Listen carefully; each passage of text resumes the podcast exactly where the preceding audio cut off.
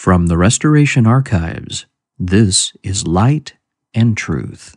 This lecture by Denver Snuffer, entitled The Doctrine of Christ, was originally recorded in Boise, Idaho on September 11th, 2016, in front of a live audience. I know that there are people here who have traveled and intend to drive home from as far away as uh, nine hours from here. And so, whatever is covered or not covered, I intend to end at five minutes to noon to show courtesy to people that have distances to go. The doctrine of Christ requires that we repent and be baptized.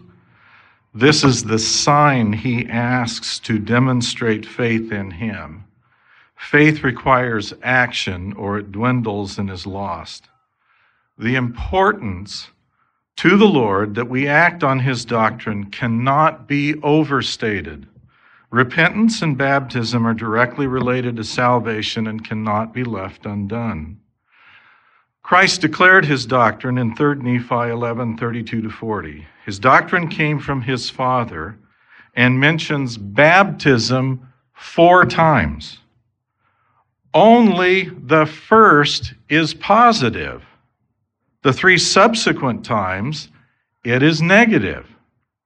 The first time, Whoso believeth in me and is baptized, the same shall be saved, and they are they who shall inherit the kingdom of God. The second time, and whoso believeth not in me and is not baptized shall be damned. The third time, and again I say unto you, ye must repent and become as a little child and be baptized in my name, or ye can in no wise receive these things. And the fourth time, and again I say unto you, you must repent and be baptized in my name and become as a little child, or ye can in no wise inherit the kingdom of God.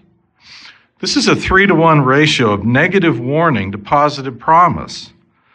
I do not believe the Lord or his Father are negative. This approach is more a reflection on us than on them. God is extraordinarily positive. But we need the clarity of being told the downside and to be warned because unfortunately, a positive promise does not adequately motivate us. Immediately following his doctrine, Christ warns against rejecting, changing, adding to, or altering his doctrine. Verily, verily, I say unto you that this is my doctrine, and whoso buildeth upon this buildeth upon my rock, and the gates of hell shall not prevail against them.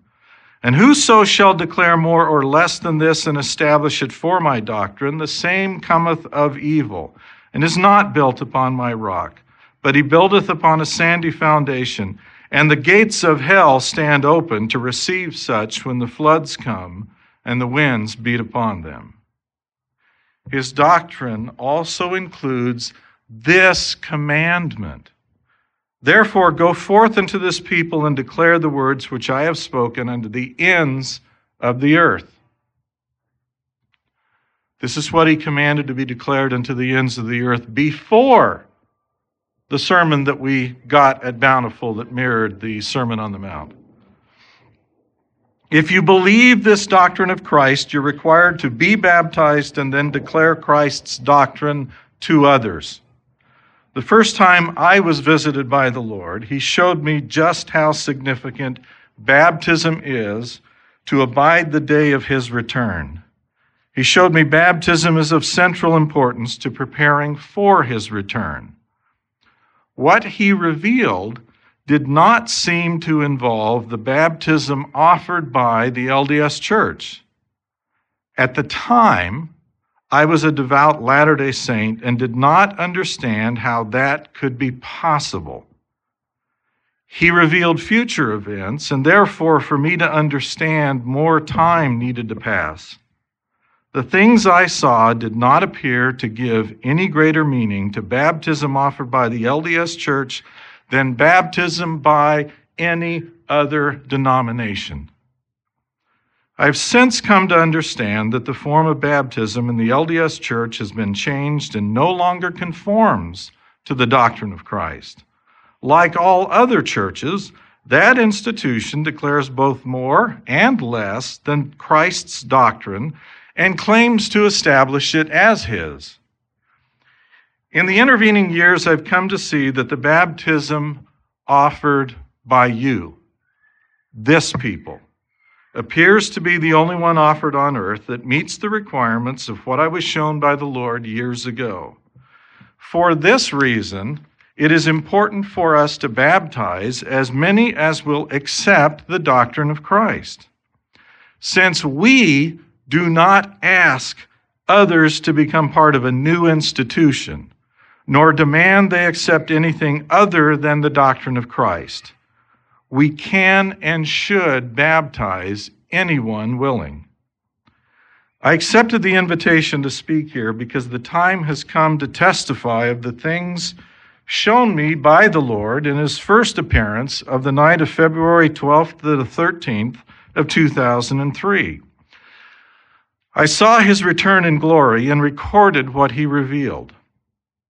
I was lying at home in my bed when the Lord spoke to me, calling me by name. When it ended, I was commanded to write an account.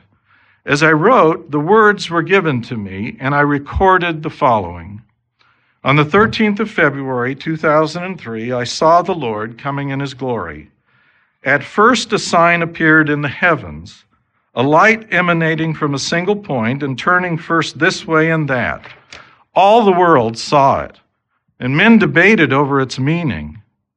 At length, the light turned upon us, and within it was the Lord, showing his glory, with concourses of angels and the hosts of heaven following in his wake.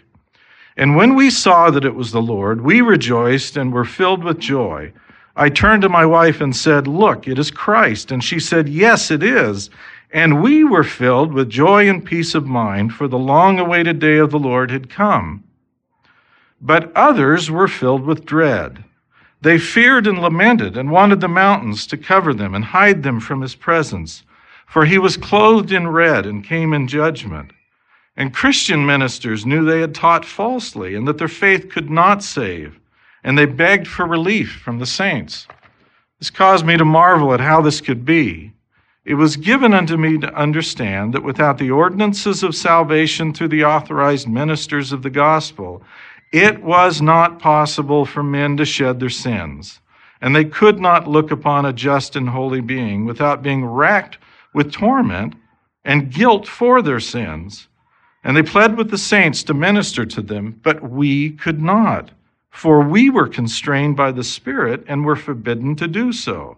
For this was the day of judgment, which the Lord had in his heart, and he was now come to preach his own sermon, clothed in red, and to deliver those who waited on him, and to convict and condemn those who had not. I write this with my own hand and bear solemn testimony that it is true. Amen. When I finished recording the foregoing account, I replied to the Lord that it was not complete and that I could give a much fuller account. The Lord replied, When the time comes to bear testimony of this, these are the words you shall use. And many other things were told me that cannot be written. These are the words I can use to testify of that event. Therefore, this is my testimony of that visit in early 2003. The first appearance of the Lord was in the 50th year of my life an age considered suitable for more than a thousand years for a man to qualify for service in the holy order after the order of the Son of God. The Lord has visited with and taught me on many occasions since then, but never at my insistence. I have never controlled his appearing. My experience is that he cannot be conjured nor controlled. I can petition, but he comes when he decides. The Lord has never appeared to me in a dream. I've always been awake, fully aware of my surroundings, and with my senses unimpeded. When awakened during the night, sleep has always fled, and following such an encounter, I was always unable to return to sleep. The Lord does everything according to his higher way of teaching. By beginning with a vision of his return, He set out the foundation for understanding his course, which is one eternal round. Since his first appearance, he has sent divers angels from Adam or Michael to Hyrum and Joseph Smith, giving line upon line to confirm my hope in Christ. The most important thing for us is to repent, be baptized, and let virtue and righteousness guide our thoughts, deeds, and words. We ought to deal fairly with one another and to be kind. You may remember abuses from priesthood leaders in your last church.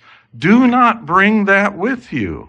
Leave behind all the sins and errors found in other organizations and show Christ like patience and charity to one another. We follow Christ to become more like him. He requires faith, repentance, and baptism, and bestows the Holy Ghost to bring all things back to our remembrance. When we hear Christ's message to repent and be baptized, it is our duty to respond and then warn others so they can escape the coming judgment. The whole world struggles under a burden of sin that we are powerless to remove without Christ. He suffered and overcame the sins of the world so we can avoid the consequences of sin on condition of repentance and baptism. As he explained in a Revelation in 1829, For behold, I, God, have suffered these things for all, that they might not suffer if they would repent. But if they would not repent, they must suffer even as I, which suffering caused myself, even God, the greatest of all, to tremble because of pain, and to bleed at every pore, and to suffer both body and spirit, and would that I might not drink the bitter cup and shrink in that context, the word shrink means cower. Christ cowered. Nevertheless, glory be to the Father, and I partook and finished my preparations unto the children of men.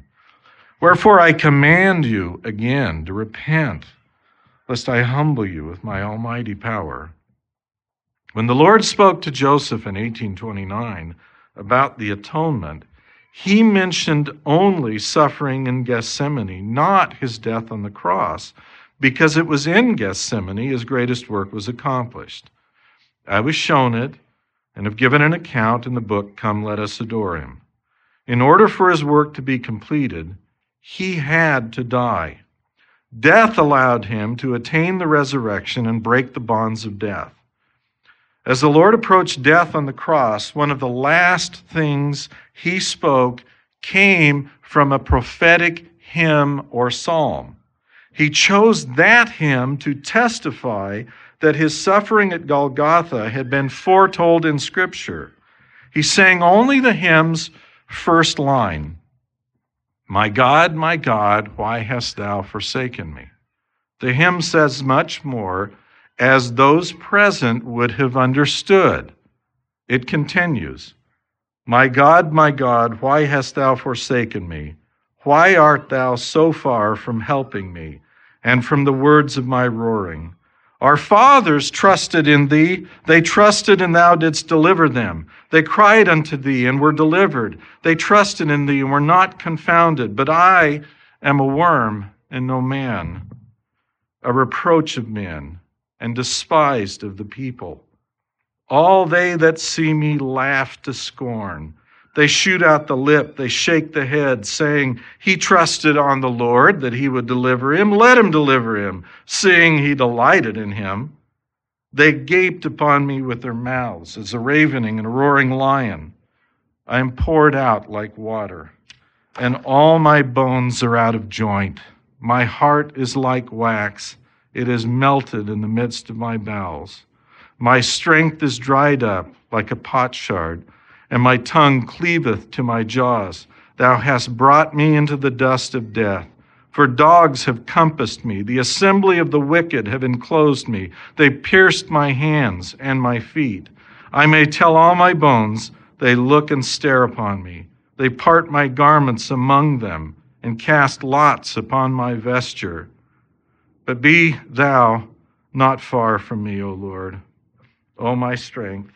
haste thee to help me. All the ends of the world shall remember and turn unto the Lord, and all the kindreds of the nations shall worship before thee. For the kingdom is the Lord's, and he is the governor among the nations. A seed shall serve him. It shall be accounted to the Lord for a generation. They shall come and shall declare his righteousness unto a people that shall be born, that he hath done this.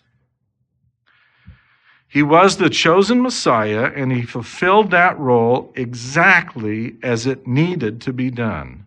We should follow him and do what is asked of us, exactly what is asked, nothing more and nothing less. When his life ended, he shouted his triumph It is finished. Mark and Luke record that he did this with a loud voice. For his atonement and sacrifice to have the greatest effect, we must preach the doctrine of Christ.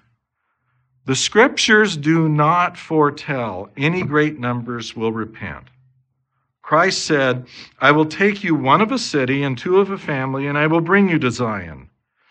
Too few, perhaps, to impress the world, but the Lord does not view things as do men.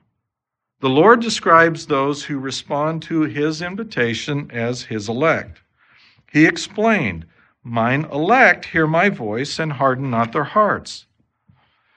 Nephi foresaw how few believers there would be in the last days. He beheld the church of the Lamb of God, and its numbers were few because of the wickedness and abominations of the whore who sat upon many waters. Nevertheless, I beheld that the church of the Lamb, who were the saints of God, were also upon all the face of the earth, and their dominions upon the face of the earth were small, because of the wickedness of the great whore whom I saw. The Lord requires us to invite the world to repent, but not to expect large numbers to do so. Numbers matter to man, but the hearts of men matter to the Lord. It is the quality of conversion, not the quantity. He always spoke of having few sheep. Of the likely billions living at the time of Enoch, only some few thousand were saved, and only eight by Noah. The end times will be like those days. The Lord charges us, as he did Ezekiel, I have made you who have received these tidings to be watchmen unto the scattered house of Israel.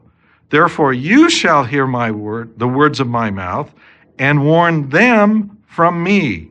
When I say unto the wicked, O wicked man, thou shalt surely die. If you do not speak to warn the wicked from his ways, that wicked man shall die in his iniquity, but his blood will I require at your hand. Nevertheless, if you warn the wicked of his way to turn from it, if he does not turn from his way, he shall die in his iniquity, but you have delivered your soul. The Lord said in 1832, and again now, Behold, I sent you out to testify and warn the people, and it becometh every man who hath been warned to warn his neighbor. Therefore they are left without excuse, and their sins are upon their own heads. We are to warn and invite, but not expect many to respond. We have no obligation to dispute, contend, and debate with others to overcome the resistance. The Lord warned us about using contention to advance the truth about his gospel. And according as I have commanded you, and by the way, these words were spoken by the Lord immediately preceding the doctrine of Christ. And according as I have commanded you, thus you shall baptize, and there shall be no disputations among you, as there have hitherto been. Neither shall there be disputations among you concerning the points of my doctrine, as there have hitherto been. For verily, verily, I say unto you, he that hath the spirit of contention is not of me, but is of the devil, who's the father of contention, and he stirreth up the hearts of men to contend with anger, one with another. Behold, this is not my doctrine, to stir the hearts of men with anger one against another. But this is my doctrine, that such things should be done away. We mustn't argue about our faith, but declare it and leave it for the Lord to confirm our testimony. If by force of argument or attractive personality we bring others to accept baptism, it'll do little good. Such people are not converted to the Lord and remain vulnerable to persuasion by the next argument or the next attractive personality that, when they encounter, they depart from the faith. It would be better if they were not brought in than for them to accept baptism and then turn from forgiveness to wander off into darkness, rejecting the light. Often it is the failed convert that later becomes an opponent only let the words of Christ convert as they call out to his sheep. In the 10th talk given in Phoenix two years ago, you were warned about false spirits as happened in Kirtland, which you were warned would come among us. That warning has proven true. False spirits have misled some into foolish errors. I'm astonished at vain, foolish, and prideful ideas that are antichrist, degrading and dark, but have been welcomed by some. Remember, Pharaoh's magicians also enchanted their rods to become snakes and conjured frogs to mimic the sign given by God through Moses and Aaron. Pharaoh's heart was hardened by these imitations. Do not let yours become so likewise. For two years I've watched, attended some of your meetings, gathered reports, and tried to let you stand and display your strength and understanding. Even God left Adam and Eve in the garden and allowed Lucifer, the common enemy, to tempt and try them, promising to return again to visit them. They transgressed his commandment, and he provided the means to cover their shame, repent, and return. He also promised to later send messengers, but God did not babysit Adam and Eve, informing them that it was given unto them to choose even when he forbids something. God is the same now as in the beginning. We're all required to display our strength, obedience, and prove our understanding. People have come among you preaching falsehoods and inviting others to follow false spirits. Adulterers and adulteresses who justify sins and mock the commandment, Thou shalt not commit adultery. False claimants are pretending to seal others up to eternal life, changing the ordinances and introducing foolish and vain ideas borrowed from pagans and heathen who do not know Christ nor his righteousness. I do not oppose them directly by debate or counterargument. I declare the truth and leave it for everyone to decide between clearly opposing teachings. If people cannot discern, then they will need to learn from sad experience to choose between good and evil, perhaps only coming to understand after their destruction in this world. There are those who use well reasoned arguments to expound their understanding of Scripture, who have declared with certainty it is impossible for what I say to be true.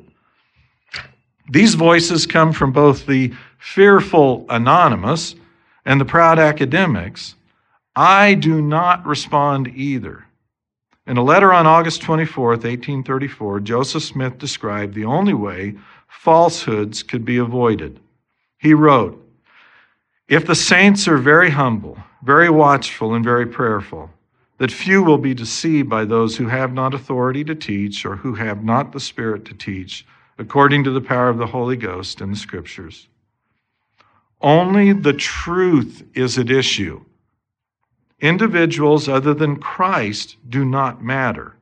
The message I have and do preach is from the Lord. His sheep hear his voice. If they accept it as his, then deceivers, false spirits, and men's learning are powerless to destroy faith in him.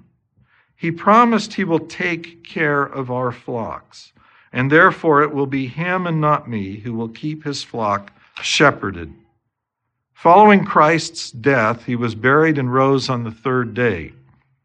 I know he lives, for I have seen him. He showed me the morning of his resurrection. I testify as a witness that he rose from the dead and ascended to heaven, as the Gospels declare.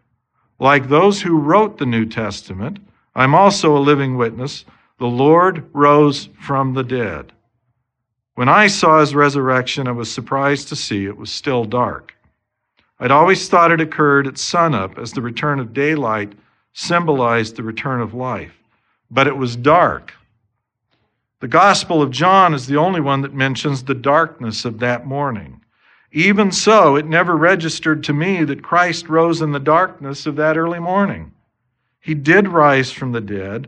We rejoice because it is true. As so many others have done before, I can add my own witness that he rose from the dead. I was shown it, it happened. He who died on the cross rose from the dead, and he lives still. All four Gospels give accounts of Christ's resurrection. Matthew tells of two women, both named Mary, who were first to come to the grave, where an angel informed them of the resurrection and told them to go tell others. Mark states it was also two women, both named Mary, who arrived first to the grave where an angel informed them Christ was resurrected. Other disciples did not believe their testimony. Luke tells of several women who saw the empty grave, were told he had risen by two angels, and then went to testify to the apostles. But the apostles thought the testimony seemed as idle tales, and they believed them not.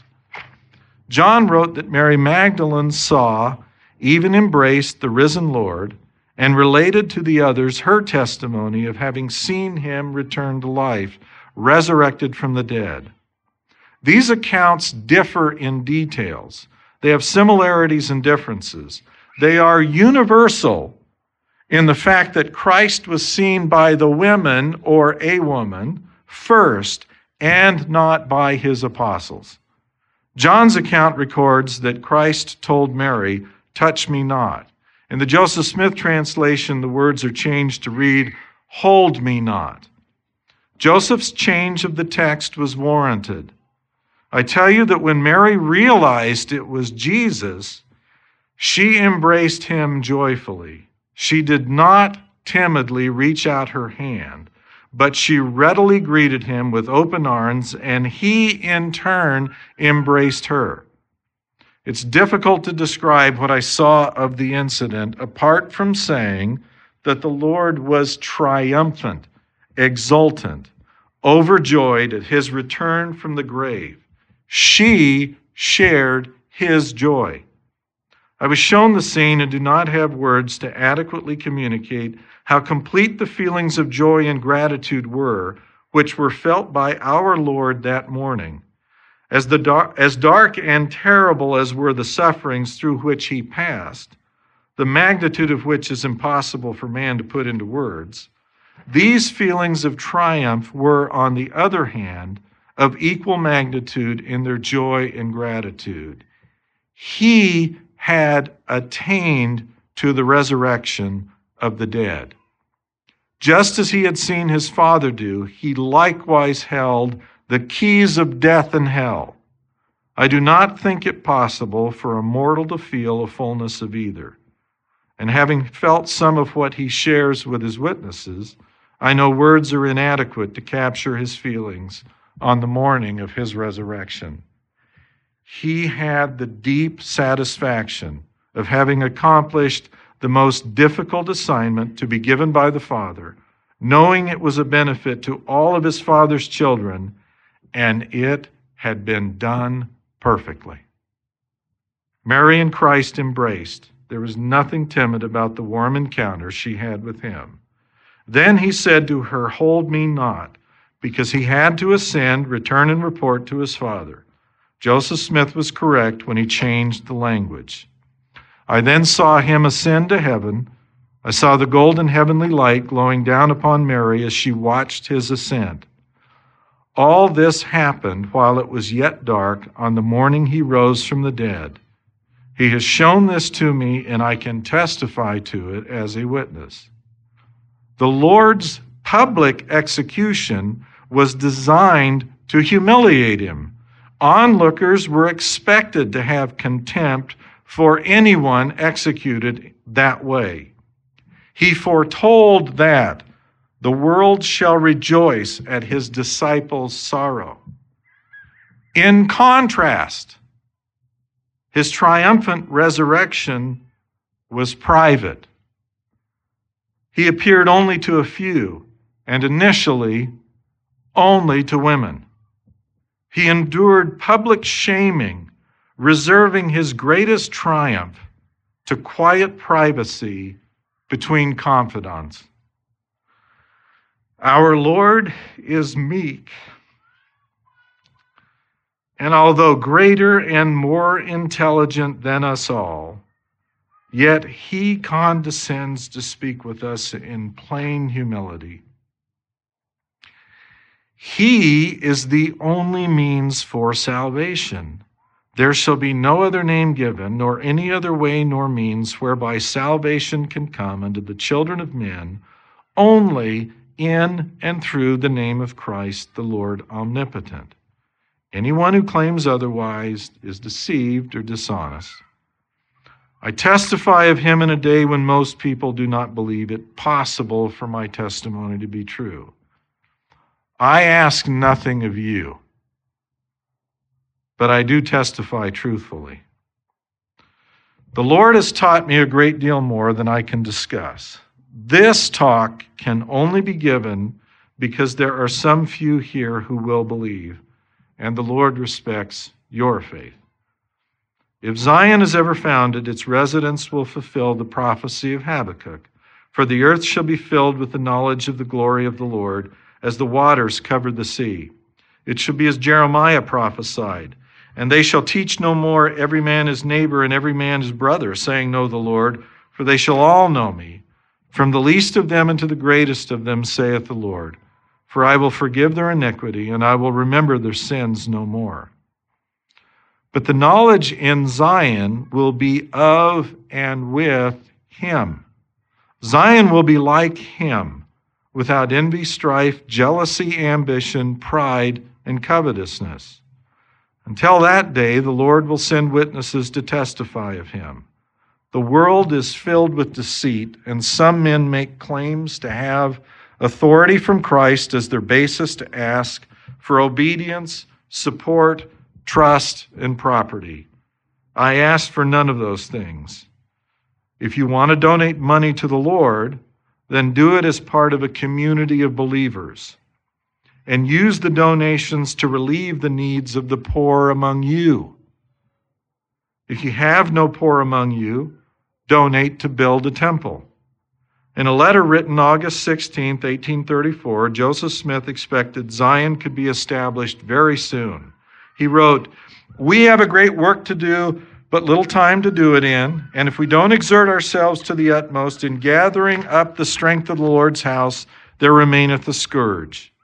In the same letter, he reminded people in his day that so long as unrighteous acts are suffered in the church, it cannot be sanctified, neither Zion be redeemed.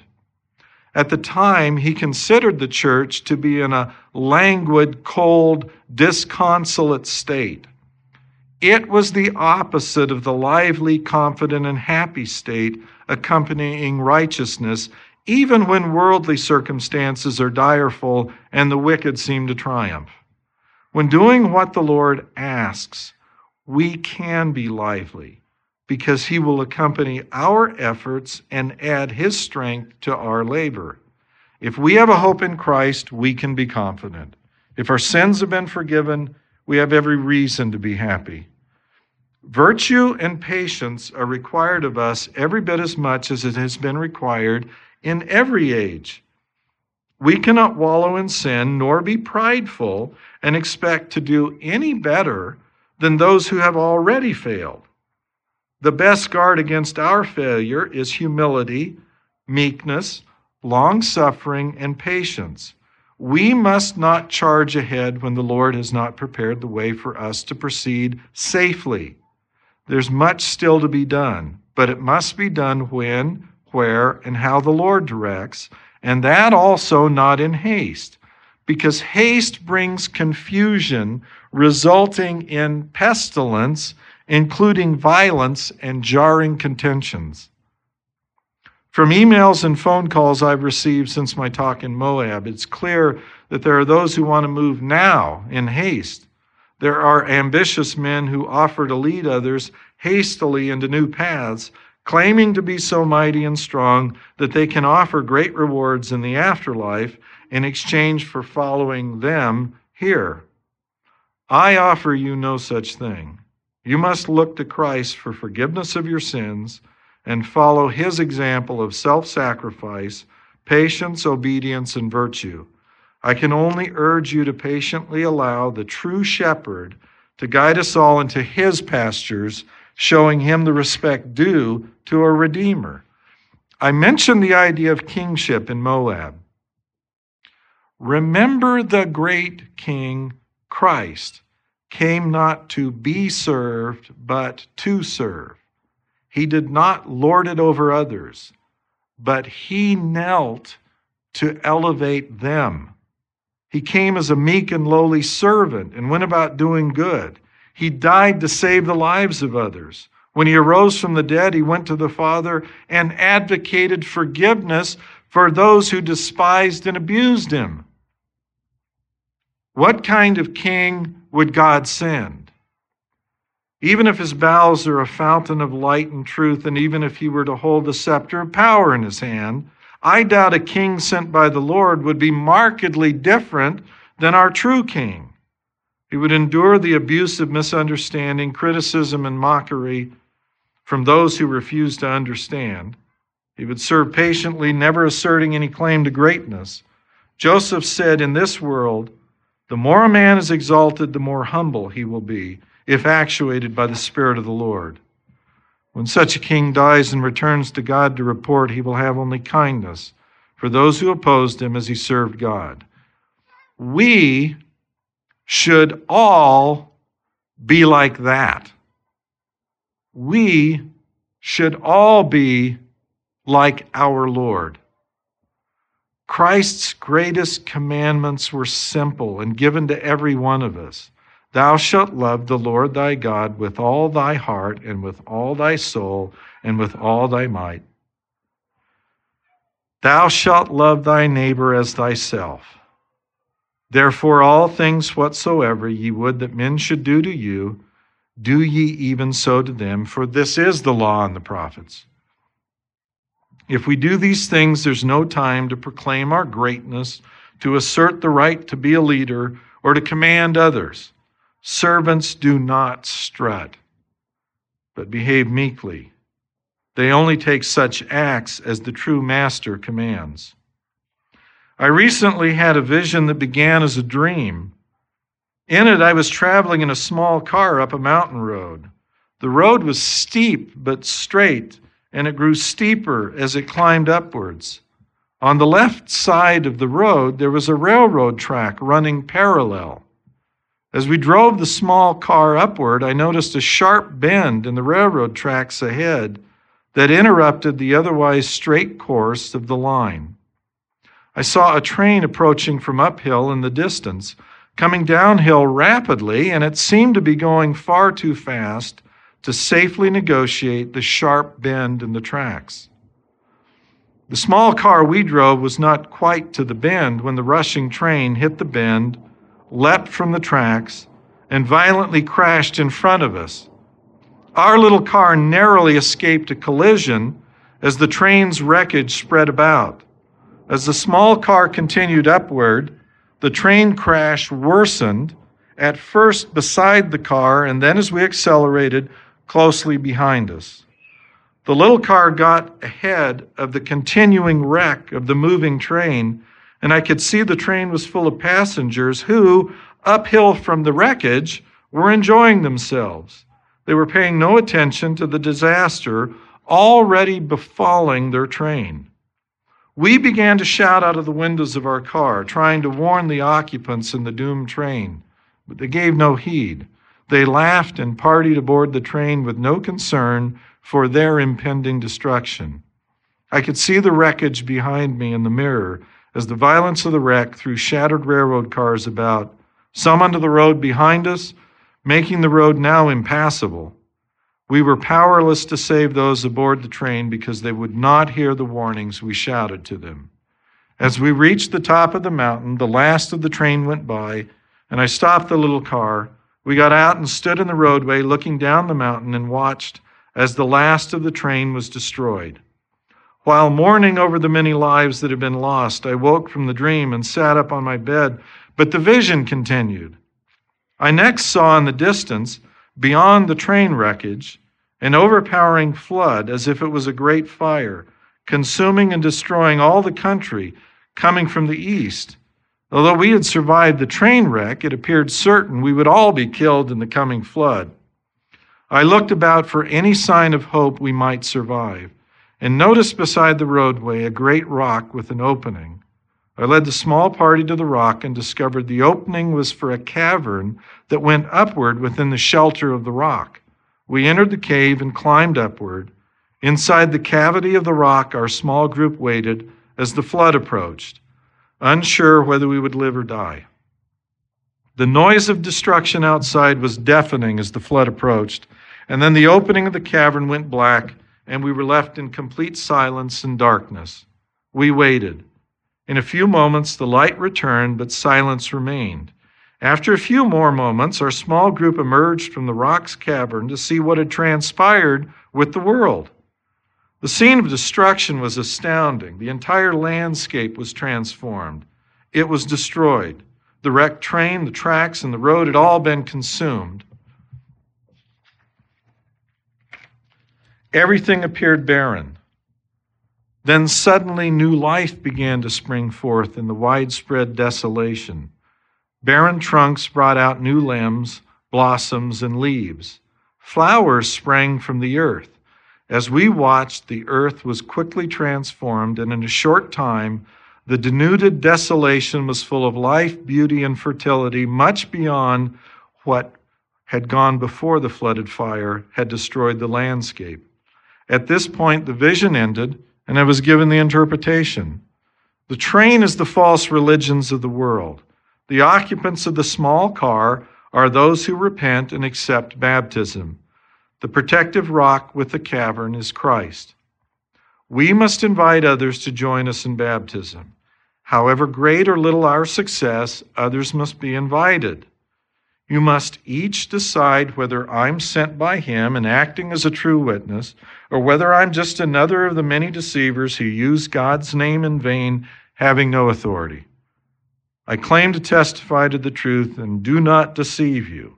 And I claim that he sent me to preach deliverance from sin by obedience to him. It is his doctrine that all mankind should repent and be baptized in his name for the remission of sins. If you do so, he will be faithful and forgive. Repentance means to turn from whatever else is distracting you and face God. Heed Him, follow Him, and obey His will.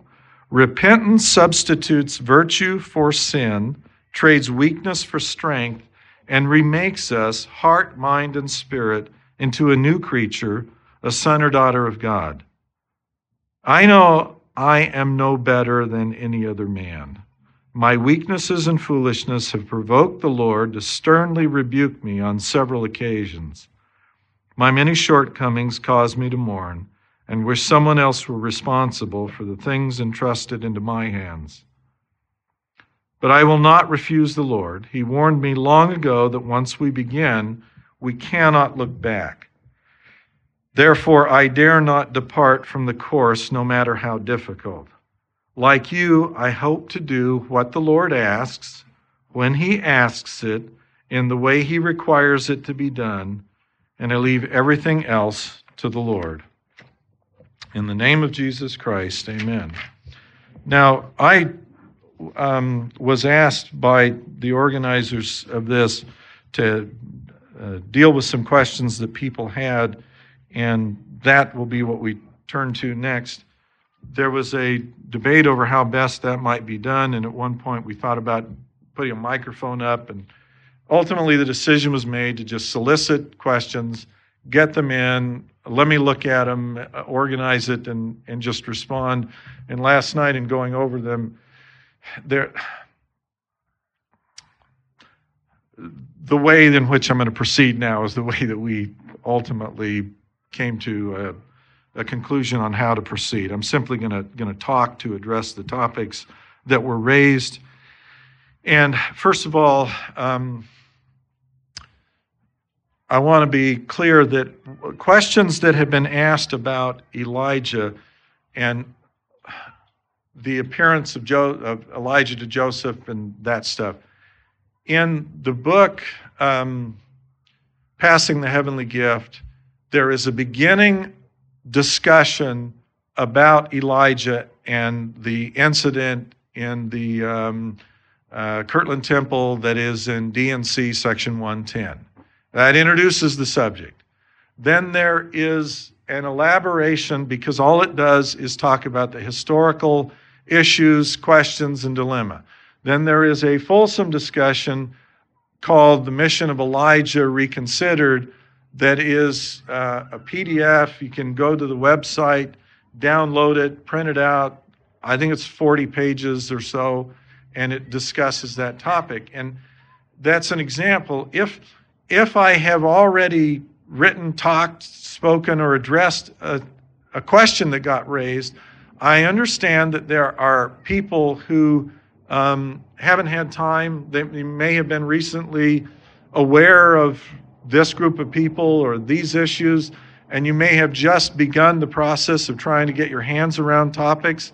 But the best use of time is not to go over what is already available in writing and already out there. The best use of time would be to, to go and to talk about something new or different. Um, and so I want to encourage you to look at the site and the material that's there um, because it's, it's all publicly available and intended to address such matters. I have to say that I have been extremely impressed by the conference. The Boise Believers Group that has organized this has done a remarkable job, not just with arranging things, but with um, I guess the, the best thing they've done so far is that um,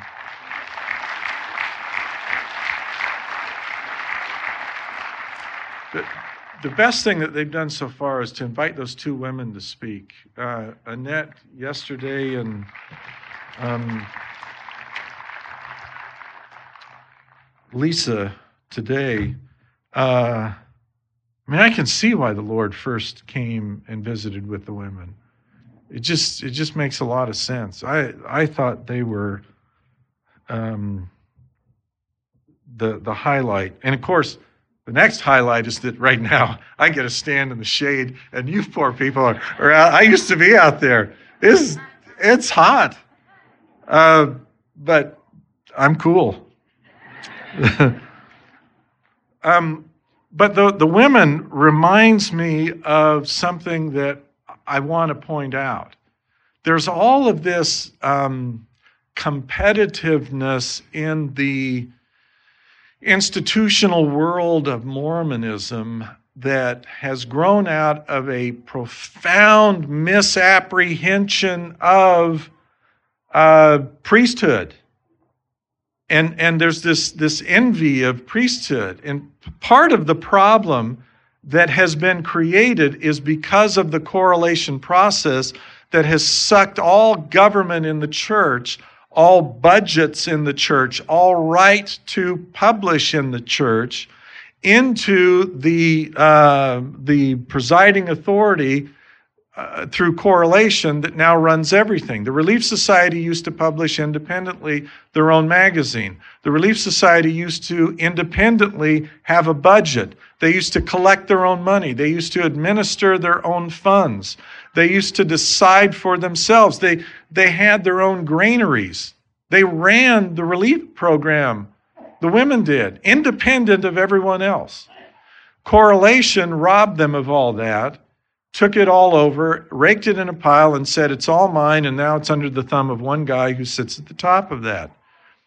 Don't be misled by a false model that you look out and you see somewhere else. Look,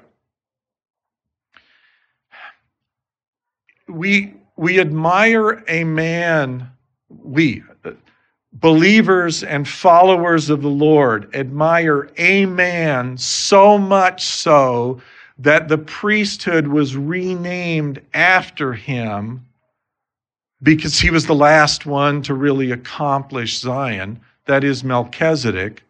The priesthood was named after him. You go and you look carefully at why Melchizedek qualified to obtain the priesthood, and it was because he, by faith, quenched the violence of fire, he subdued lions. By faith, he achieved all these things, not by priesthood, by faith.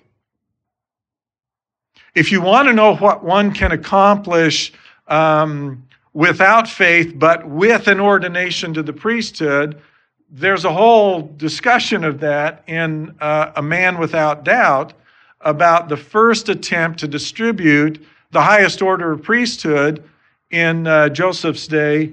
There's a description of what an utter failure that was. In fact, it was so great a failure that what Joseph did was he backed up and he started over again with trying to solve the problem. And the problem did not consist of priesthood, it consisted of the lack of faith. The lectures on faith are an attempt to create faith that will have power, which is separate from priesthood. Men, women, and children can have faith. There was a time when the Mary Fielding story had her anointing her oxen and healing them. In the world of the correlated LDS model, she's now calling for the equivalent of home teachers to come anoint her oxen. Mary Fielding's faith was what healed the oxen. Would you rather have priesthood without faith or faith without priesthood. If you have faith, everything else is possible. Faith is what is lacking. It is the more important and not this priesthood envy. Oh, the the trouble I could get into by going too far. Look, um, yeah, at the end of the day, um, Peter did not hold any greater or different authority when he came back from a mission and said, we couldn't we couldn't cast out any devils. We we couldn't we're bringing this person to you lord. I mean whatever it was you gave us whatever that ordination thing was it's just not working and then christ said well this kind come not out except by fasting and prayer meaning that that there is a work to be done to subordinate the body in order to give the strength to your faith necessary to achieve something. Peter had absolutely no different ordination than when he entered the temple following the Lord's resurrection and said, Silver and gold have I none, but such as I have give I unto you. In the name of Jesus Christ, arise, take up your bed and walk. What Peter had that was different was faith.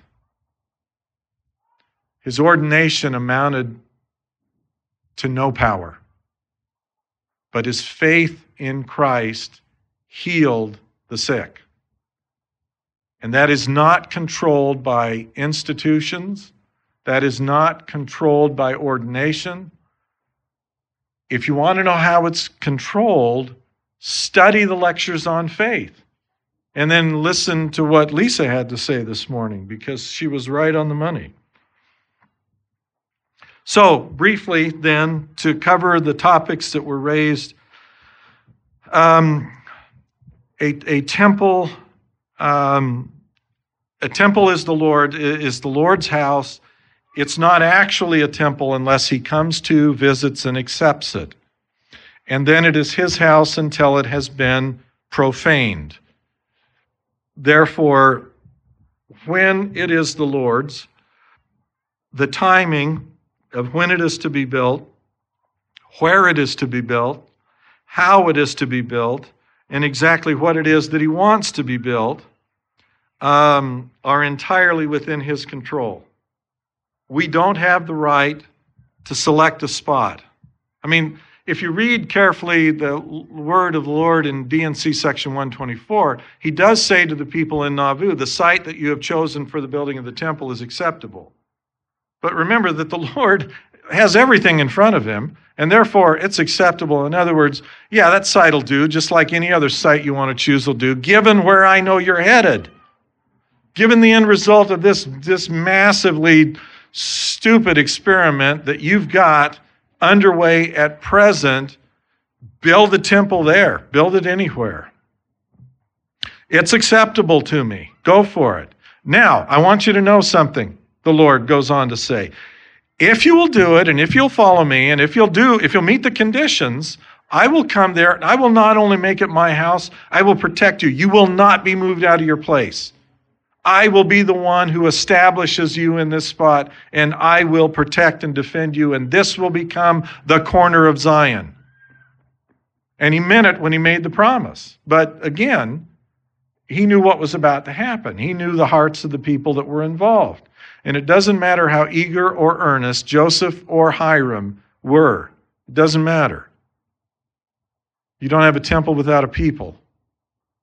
And we did not have the required people at the time.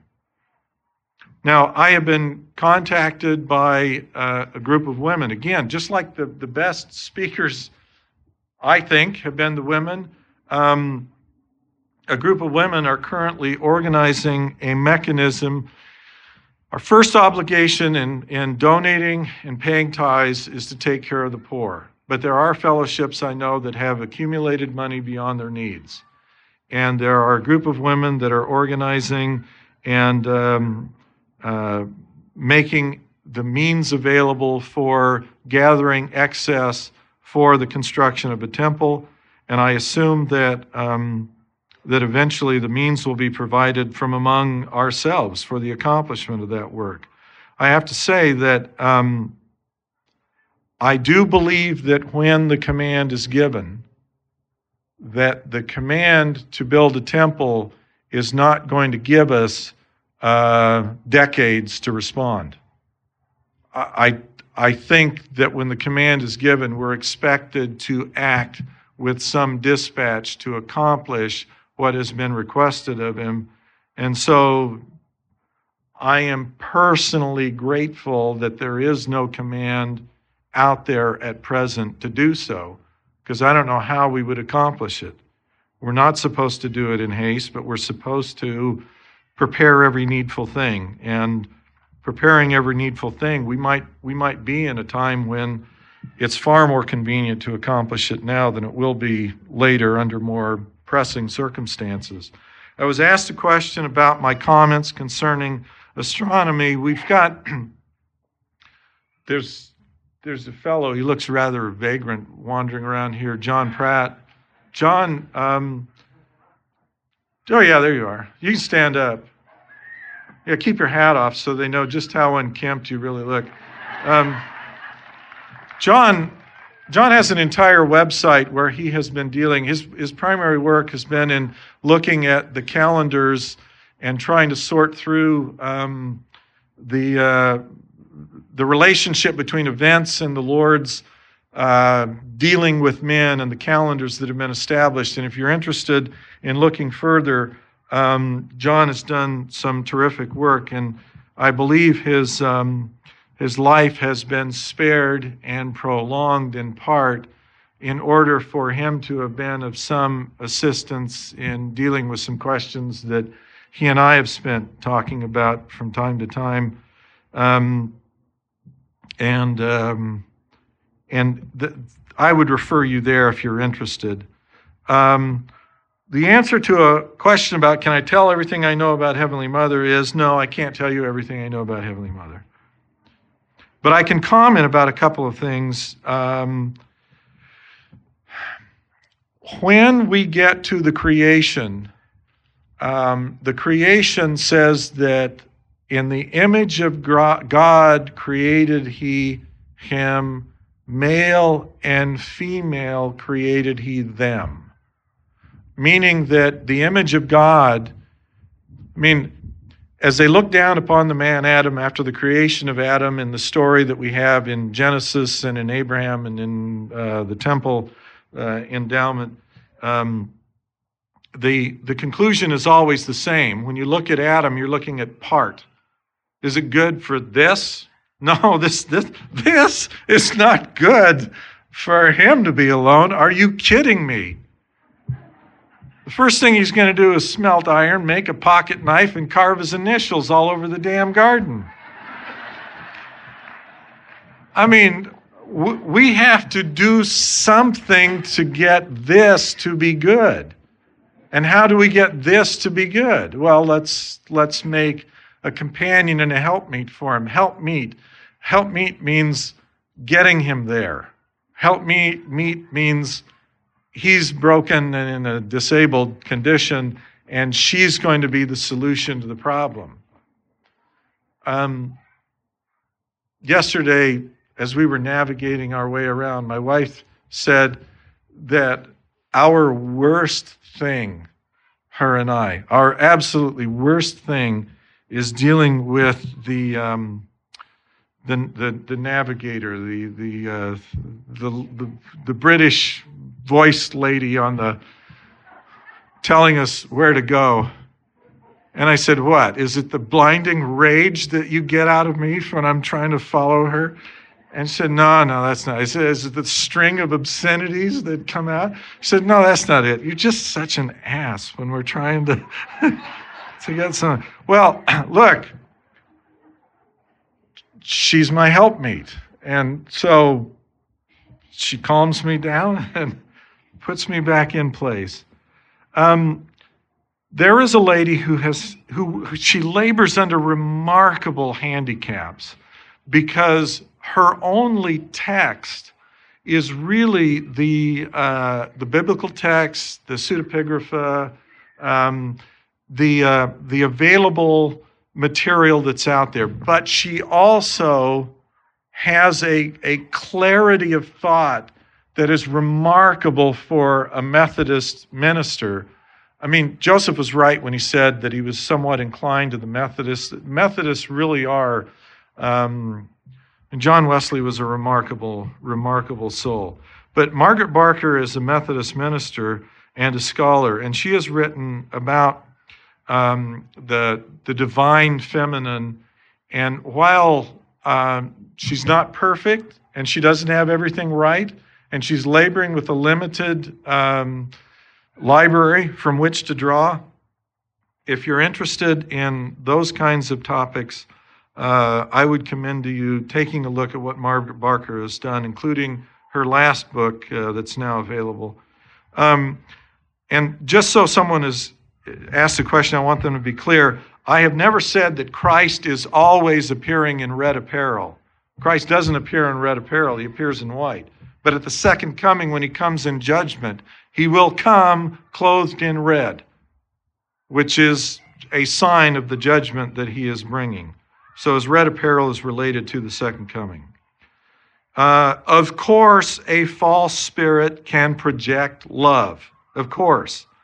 False spirits imitate. The great imitator, who is a liar from the beginning, begins by assuming the role that is designed to be a counterfeit. I mean, the only way that a counterfeit works is if it has the look and feel and sentiment and everything that the real thing has. And if you're going to imitate, of course, love can be one of those things that are imitated. The question, if you want to try to dial in yay, nay, good, bad, true, false, is whether or not the love that is being shown to you leads in turn to pride, to haughtiness, to thinking, I'm great, I'm wonderful. Uh, if it has as its objective creating pride and haughtiness, in the individual, then you have to question the content of the message, not the means by which it gets delivered. Because if the means by which it's delivered is a counterfeit, it's going to seem like the coin of the realm. Therefore, you have to question if the objective is prideful or if the objective is ultimately destructive. I was asked about all the destruction associated with the end time and how do I cope with that. Look, I, I saw a sequence of events that took place. After I was shown that, I went to the Doctrine and Covenants, and it's really remarkable because the sequence of events appear in, in what I saw happened in exactly the same order as they are listed in the Doctrine and Covenants. And it struck me that, well, heavens, Joseph may have seen exactly the same thing because it happened in a sequence of events. Um, the, the destruction may seem random, but from what I saw, it was extraordinarily targeted, extraordinarily aimed to accomplish the destruction of the wicked and the preservation of the righteous. When you get to 3rd Nephi and you read the account of the destruction there, it tells you it was the more wicked who were destroyed. Um, there was a uh, June 6th of 1944, there was a uh, invasion that finally got launched on D-Day. Um, two men who were significantly older than the uh, the average GI that hit the beach on that day were my father, who landed on Omaha Beach, and Hugh Nibley, that landed on Utah Beach. Uh, Utah Beach was uh, was a cakewalk compared to what happened at Omaha. My father's job was to, as a combat engineer, blow up the tank traps so that they could clear the beach from the tanks that were going to come in and assist them in overtaking the pillboxes. Well, there wasn't a single tank that made it to uh, Omaha Beach that day because the tide was so, the, the, the weather was so rough that the tanks sank and they didn't make them there. And the tank traps were literally the only thing that were blocking the incoming fire. So if you're going to blow up the tank traps, you're going to blow up a bunch of your fellow GIs I mean, they lost, they were grateful for the objectives of my father's job being available on Omaha Beach. And they hid behind them. And they used instead the um, Bangalore mines to blow up some obstructions so they could get up the hill so they could take over what was killing them. Um, my father didn't suffer any injury on Omaha Beach. Everyone in his company was a casualty, but he, on June the 7th of 1844, formed up with a new company and went on. Ultimately, fought in the uh, Battle of the Bulge as well. On Utah Beach, uh, Hugh Nibley, who was a well educated man at the time and was an intelligence officer, uh, didn't have to come in um, with a gun. He came in riding on a Jeep with a bunch of books. His purpose was to interrogate, and he was an intelligence officer. And as, as he came onto the beach in a Jeep, um, a, uh, a round fell on the beach in front of him, blew a hole, and his Jeep went down and up and bounced through the crater.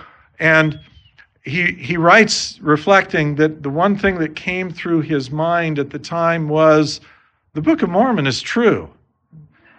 In the midst of all this violence, you can see how wars and the way that men treat with one another really does result. Later on in the war, uh, he noted that one of the villages he had vis- visited as a missionary, which was very hard hearted and very um, unwilling to receive anything and treated them poorly, was a place where there was a lot of destruction. And he reflected upon how the more wicked element were, were killed, just like the Book of Mormon talks. The coming destruction is no different. I mean, you want to be protected? Um, it's in the, the cavern of the rock, which is Christ. Because literally, a hand grenade can land in the middle of a crowd And if the Lord has a righteous man among them, he can save that person. The, um, the things that I have seen suggest that it's not, it's not destruction that we should fear, it's not violence that we should fear, it is our own unworthiness.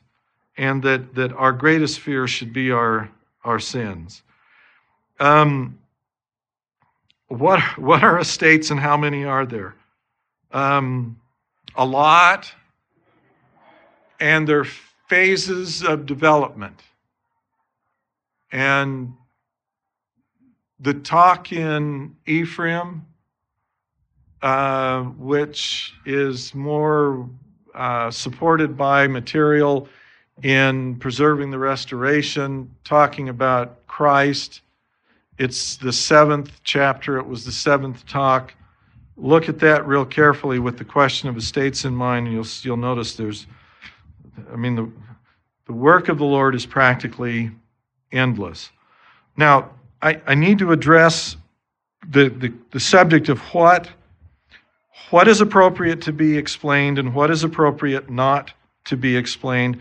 Why does the Book of Mormon draw lines and, and say, at this point in the record, it's not permitted for me to cover this. I was about to write this, but I'm forbidden from doing so. Or Nephi saying, I was about to give you the rest of this story, but the Lord said, You can't do that. The, the, there is a very good reason why information gets withheld. Um, there's actually more than one, but, but there's one that, that ought to be front and center. The more the more information that becomes available that ought to be held in sacred solitude, the more you equip the pretenders and the deceivers to improve their false act, the more equipment you hand to them with which to develop an illusion and a mirage that will deceive and take people from the Lord. But more importantly, when you get to the end of the actual process of what the Lord was teaching to the Nephites, there is, there is power in the government of God that when it got hijacked in the beginning, by the time you get down to the time of Noah, the earth was so corrupted. Lucifer or Satan has this great chain on the earth. He's chained the earth and he's looking up at heaven. This is in the book of uh, Moses in the Pearl of Great Price. He's got the whole earth wrapped in a chain and he's looking up at heaven and he's laughing. How did he manage to get the whole earth bound down into a great chain? He did so by imitating the government of Adam. He did so by binding together in a false way things that God would put together in a godly way. Right now, the struggle, the struggle on this earth, is over the agency of man. I don't care if you're looking at economic difficulties, governmental difficulties, business, religion, society, entertainment. It's all about destroying the agency of man. In order to prevent Zion, the adversary knows he has now but a little time the only way to make sure that it doesn't spill out and accomplish the objective that God wants it to accomplish is by curtailing the ability of people to choose.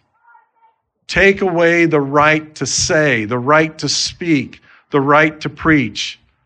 Take away and categorize, or if you can, criminalize and if you can't do that, then simply murder in order to prevent the agency of man because you men must women must come willingly to the lord have to voluntarily accept the invitation from Him. Can't compulsory means cannot be used. Everywhere you look right now, the struggle is over um, the agency of men. Um, and some things are absolutely essential and needful more than the mysteries of God. Right now, what is most important is to preach the doctrine of Christ and baptize people so that we at least have someone living at the Lord's return. Um, why Christians need to hear about Joseph Smith? Because Joseph Smith began the restoration. The Christian world has no clue that there is a restrictive deed on this land. The Christians have no clue that the God of this land must be served or they will be destroyed from and swept away from off of this land. They possess it and they think they're free to mock the God who owns this land, and they're not free to do so.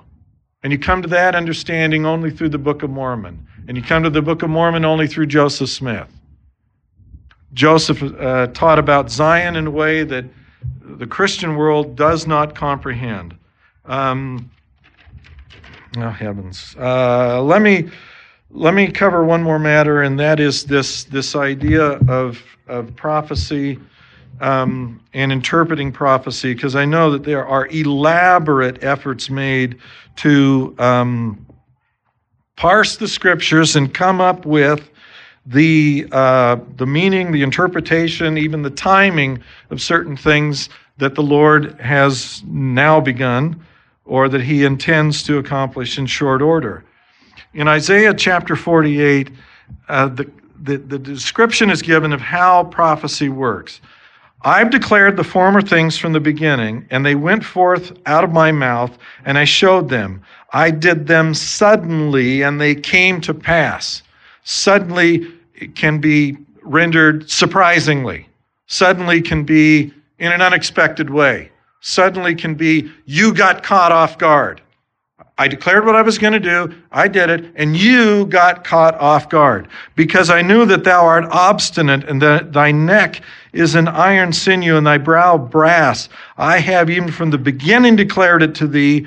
Before it came to pass, I showed it thee, lest thou shouldst say, Mine idol hath done them. My graven image and my molten image hath commanded them. Thou hast heard, see all this, and wilt not ye declare it? I have shown thee things from this time, even hidden things, and thou didst not know them.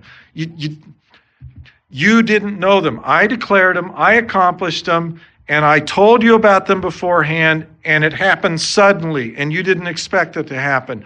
Why is that? Because the way in which the Lord intends to accomplish what He's going to accomplish is not going to be in the way that will permit you to say, I and my idol have been hard at work to accomplish this great thing.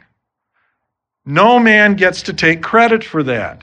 It's got to be surprising and unexpected in order for the Lord, once it happens, to say, This was what I had in my heart, and I have done it. If we knew how the Lord and when the Lord was going to accomplish, how and what he was going to accomplish, we would stand a chance of preventing it. Or we might make commerce out of it by profiting from it. Therefore, the way in which he will accomplish it will be according to his will, at his timing, for his purposes, without the control of man and with man always saying that was sudden, that was surprising, that was unanticipated. And so he can send that Galilean accent speaking carpenter's son into the world and have the world take no note of him. Or a farm boy from upstate New York to declare the Lord has opened the heavens and have everyone react to that in bemused humor or with insults and scorn ultimately fearing him enough to kill him and those that would follow him. Well, I'm out of time, but let me end by thanking again the Boise Fellowship for accomplishing this. It's the third anniversary of the weekend in which we began this um, series of events, and I am I am absolutely more encouraged from what I heard here than I have ever been about where we're at. I mean, pe- people, I hear all the complaints, I hear all the criticism. I'm just very heartened by the things that I heard here, and in particular from the talks of the women. Thank you all, and let me end by saying, may the Lord accompany all of you in the work that you do. Do not feel shy about speaking up. Do not be ashamed of the Lord and leave it to Him whether someone takes seriously the message that you have. Your obligation is to speak it. If the Lord has a sheep and you speak the warning to them, they'll listen. And it won't do you any good to herd goats. They're still going to be goats. In the name of Jesus Christ, amen.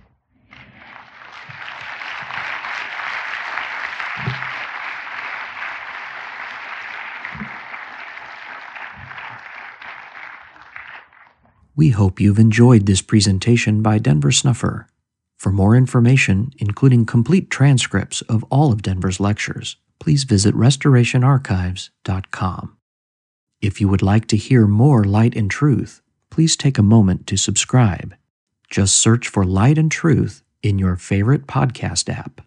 Thanks for listening.